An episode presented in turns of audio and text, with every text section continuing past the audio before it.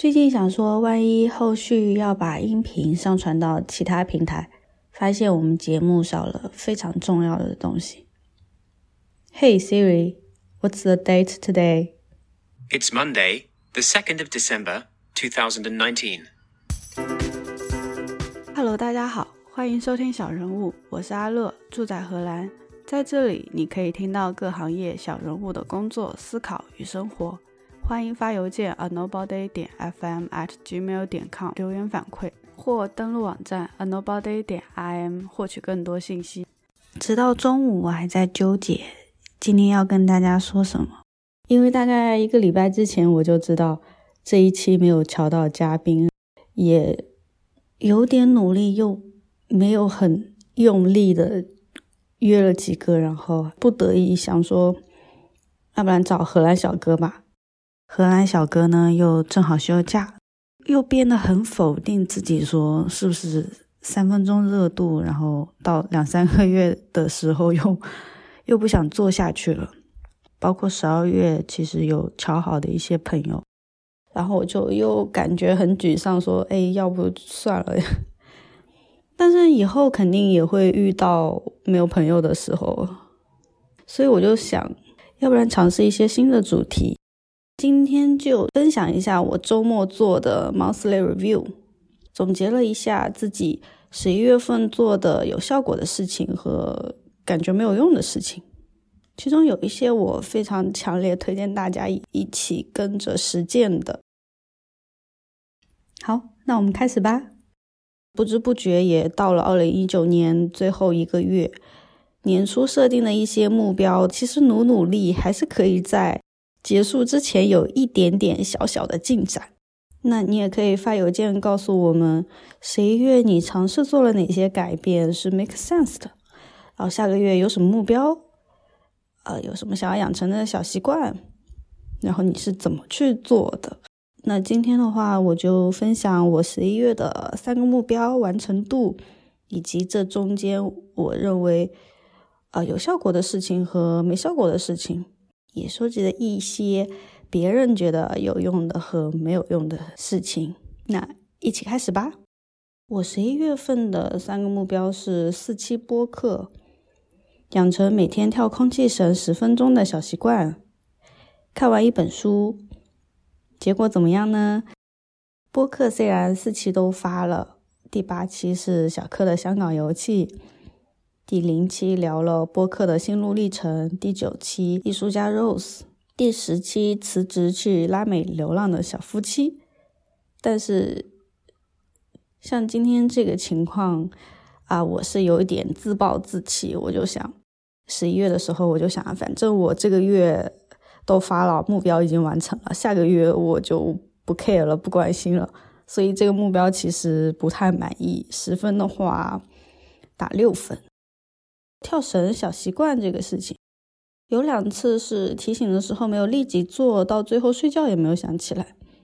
别的时候都有达标，包括去度假的时候，在机场候机，周一非常忙的剪片的过程中，我也都起身跳了十分钟。十分的话，我打八分，因为自己能感觉到小习惯有在一步一步养成的这个变化。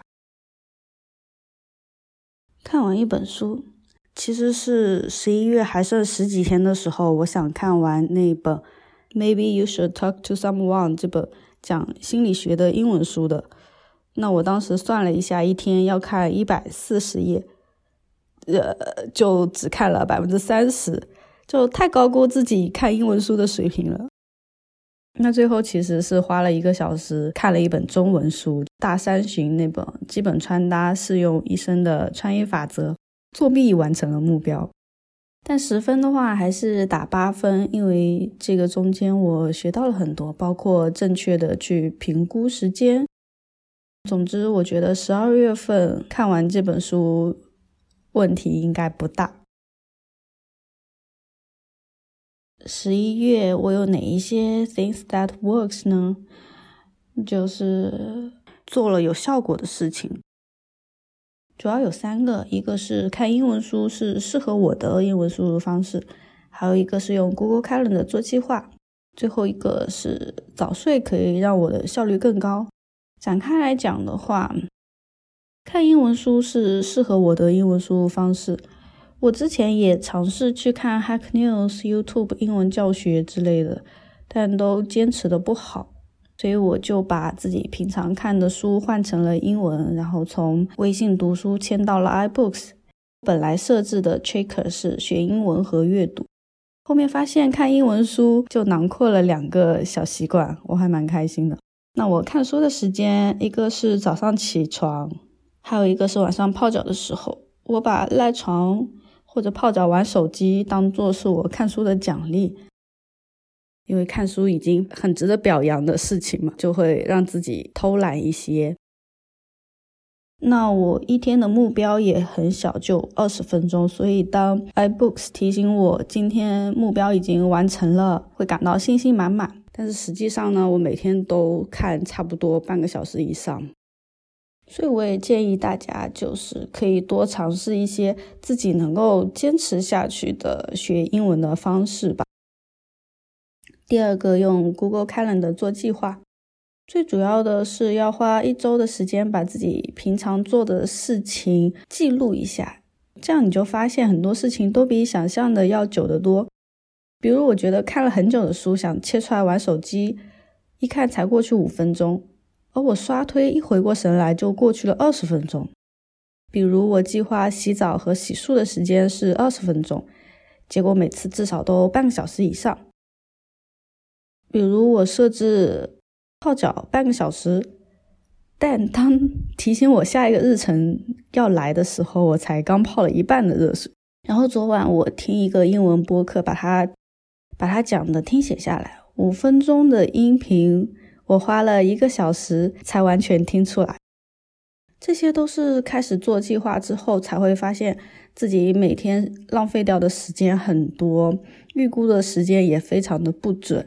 强烈建议大家也有意识的注意一下时间，或者用一些软件帮助你。像我就比较原始，我都是靠自己留意的。就比如说我睡前定一个时间，开始做菜的时候定一个时间，开始剪辑的时候盯一下时间。我会下意识的去看一下软件有软件的好处，因为它可能会更加准确。原始也有原始的好处，就是我是在认真的关注这个时间。我做的这种原始的方式，让我自己对自己的时间更有掌控性。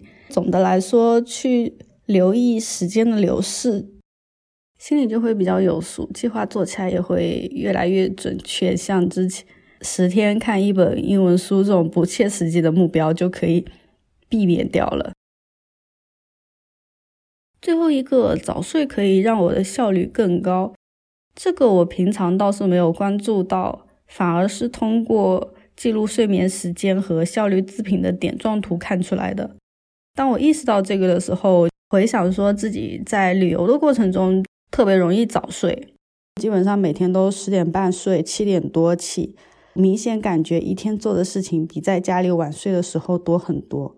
这个倒是有感觉，所以下一个月还是要坚持早睡。十一月我基本是在十一点半左右入睡，那我希望十二月能够。提前到十一点左右。那十一月有没有什么没有效率的事情呢？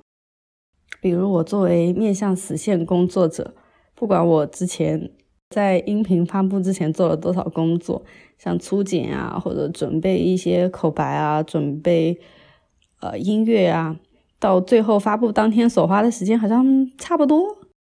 所以呢，还是需要探索更高效的剪片方式。最后呢，也分享一下我从别人那获取到的，他们觉得十一月有效果的事情。